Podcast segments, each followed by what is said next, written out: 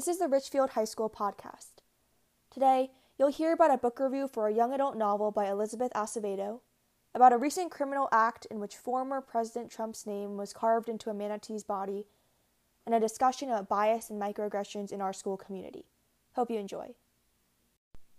For today's episode, our podcast collaborated with the No Place for Hate ambassadors. No Place for Hate is an initiative to make our school a more equitable and inclusive climate. For today's episode, we'll be talking specifically about microaggressions. A microaggression is when people's biases against marginalized groups are revealed in ways that make victims feel uncomfortable or insulted. But what do microaggressions look like in the classroom? Singling students out because of their racial background, or expecting students to represent the perspectives of others of their race or sexual orientation are two examples. Another example is continuing to misuse pronouns even after a student indicates their preferred gender pronouns. Eliza Morris, a No Place for Hate ambassador, said, I have heard countless people use racial slurs or make insensitive jokes in the hallways or in the student center. And no one says anything or realizes the severity of those comments. When asked about how bystanders and victims should respond to microaggressions, Eliza said, People should try their best to speak up against it and educate themselves but it can be hard for a lot of people to stand up for themselves in the moment. Other students had similar opinions. The general consensus was that if someone reveals their biases against certain marginalized groups, others should let the perpetrator know that what they said was wrong. When someone purposefully makes a comment to hurt someone else, some students may be afraid to call out the perpetrator. But when talking about microaggressions, the perpetrator may not even notice that what they said was something that may have made someone else feel uncomfortable. For that reason, another student said that bystanders should subtly and kindly let someone know if they hear a microaggression, and that this conversation should maybe even take place in private. As students, it is important for us to educate our- ourselves about bias and microaggressions in our school community. And we will continue to collaborate with No Place for Hate to continue our discussions about improving our school climate.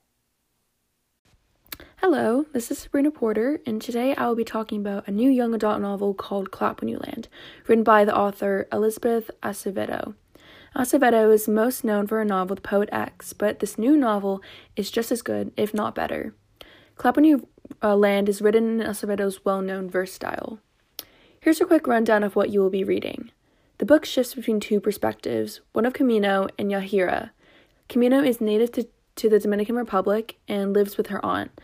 Yahaira lives in New York with her mother and other extended family members. After a plane crash over the Atlantic Sea, the two girls are united through the secrets of their father. Camino and Yahaira are biological half sisters, but until the death of their father, had no idea either girl existed. Throughout the novel, we see each girl struggle to accept reality and find their true selves. This book was amazing. I loved it so much, and I binge read it in like one night. Firstly, I love how the author includes so much Spanish in her novel, and the verse formatting is really effective after you get used to reading it. Secondly, I was really happy with how natural everything was. For example, the relationship between Camino and Yahaira is not fake or forced at all. Of course, they didn't want to love each other or be sisters, but once meeting up, they were able to form connections and also learn how to face um, a relationship such as theirs. The book also includes a main LGBTQ member, which I think is really important to include and add to the depth of the novel. Overall, I rate this book a 10 out of 10. It's extremely well written, and, and the incredible attention to plot details and characterization and syntax really blew me away. If you've read and enjoyed The Poet X or are interested in reading about family dramatics and secrets, I highly encourage you to check out this book. Thank you for listening, and I hope you check out the book and read it. Remember, a a day keeps the bravery away. Recently, on January 12, 2021, multiple sources reported that in Homosassa Springs, Florida, a manatee was spotted with the previous president's name, Trump, etched on its back. This horrifying act was probably done to this animal in response to this year's election. Fortunately, due to their habitat, algae grows on their backs, meaning that the carving did not do any major physical damage to the manatee. And in response to this, an interview was held with Quinton White, who's Jacksonville University's Marine Science Research Institute's executive director.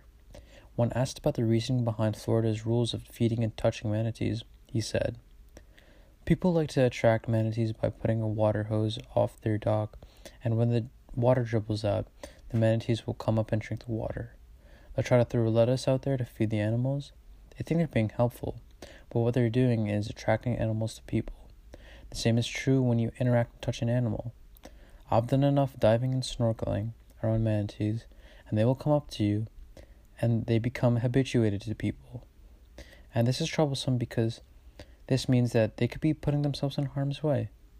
Even if the etching was harmless, White responds with the fact that they are docile and open minded, but they are extremely powerful when provoked. The fact remains that the person could have endangered themselves and the manatee. The situation is even scarier because the manatee is an endangered species. The manatee moves towards warm water areas once the cold weather hits and in South Florida, they move over to the power plants, where they spend most of their time until the cold weather starts to disperse.